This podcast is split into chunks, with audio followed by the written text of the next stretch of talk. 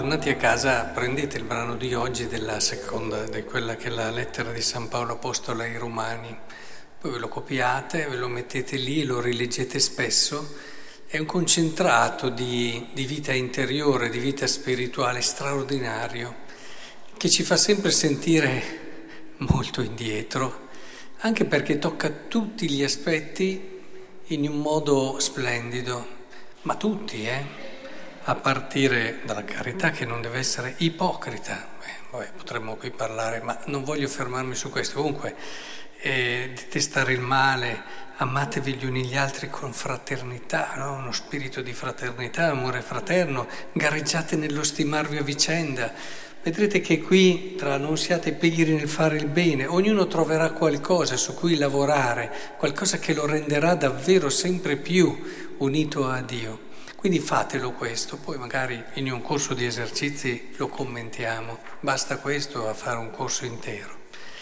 Oggi vorrei invece soffermarmi in particolare sul Magnificat, perché anche lui ci permette di cogliere un aspetto non sempre così chiaro della vita di fede. Il Magnificat è la preghiera dell'umiltà per eccellenza.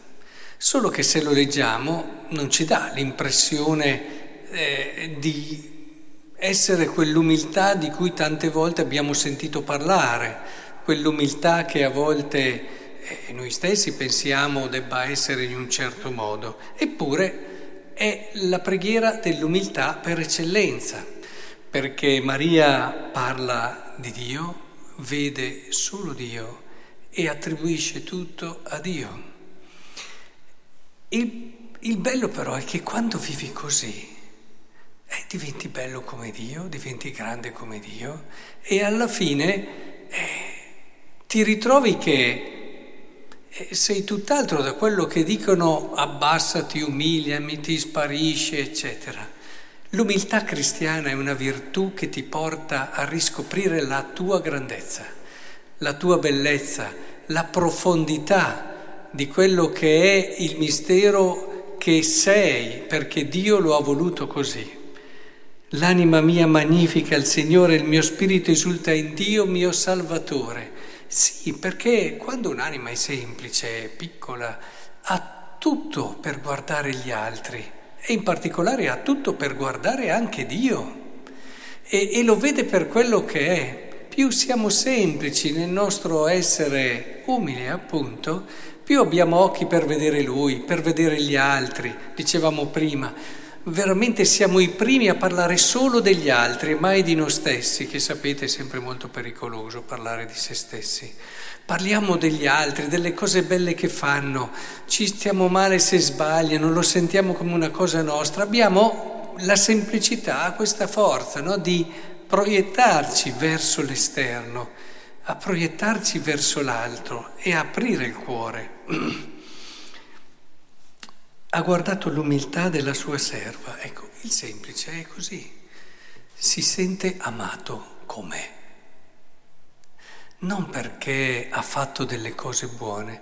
Io tutti i giorni incontro persone che si riconoscono dopo un secondo quando hanno sempre bisogno di dire le cose belle che hanno fatto, lo dicono in modo intelligente alcune, altre lo dicono in un modo un po' più pacchiano, però eh, alla fine si vede come hanno bisogno di essere di un certo tipo, perché se no, vedete, non si accettano, non si accolgono.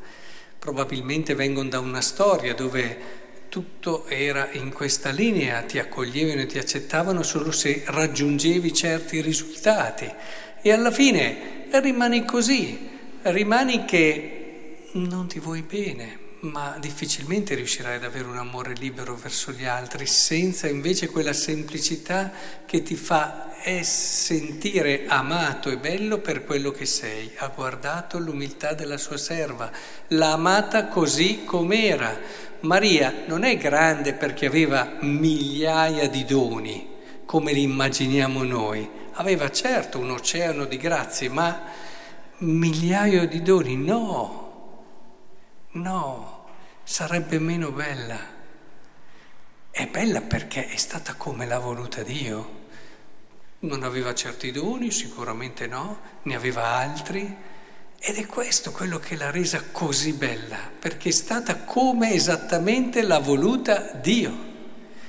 E, e, e onestamente l'ha voluta abbastanza appartata, nessuno l'ha notata, l'ha voluta con certe caratteristiche, al di là di quella che è stato il privilegio assoluto dell'assenza di peccato, l'Immacolata Concezione, la generazione del Creatore, però se la guardiamo con gli occhi del mondo, L'ha voluta così. Pensate se Maria avesse detto, beh, insomma, io sono la madre di Dio, almeno fammi predicare come Pietro, che ne converte 3.000 con un discorso solo. Oppure dammi almeno questa caratteristica, fammi fare qualche miracolo anche a me. E allora sarebbe stata più grande?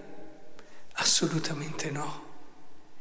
Uno non è grande perché fa tante cose, ha tantissimi doni, ma è grande perché è come lo ha voluto Dio.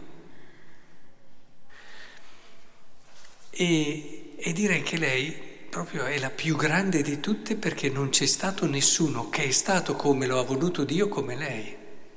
Questo vuol dire entrare nella mentalità di Dio e non in quella del mondo. Non perché ha avuto chissà che cosa, Grandi cose ha fatto per me l'Onnipotente, santo il suo nome, vedete? Allora riconosci con semplicità tutto quello che Dio ha fatto nel mondo, ma anche a te, nella tua vita, ma l'ha fatto Lui, non ti appropri di nulla. Ti senti di quella grandezza giusta, di quella grandezza che non, ti, che non disturba, che non stanca gli altri, di quella grandezza che è una grandezza umile, mi verrebbe da dire, no? proprio in una logica di opposti, perché è così che si può comprendere l'umiltà. Eh, senza fare una sorta di ossimoro spirituale non ci si salta fuori. E di generazione la sua misericordia, tu poi vedi la storia in un modo totalmente nuovo, eccetera. Però stando vicino a Dio, guardando Lui, perché sei semplice, non hai bisogno di essere te, diventi veramente grande. E questo, l'umiltà ci permette di essere grandi di una grandezza pura e sana. Il Signore non vuole che noi siamo... Immagina, quale padre vuole che suo figlio sia così disprezzato, così...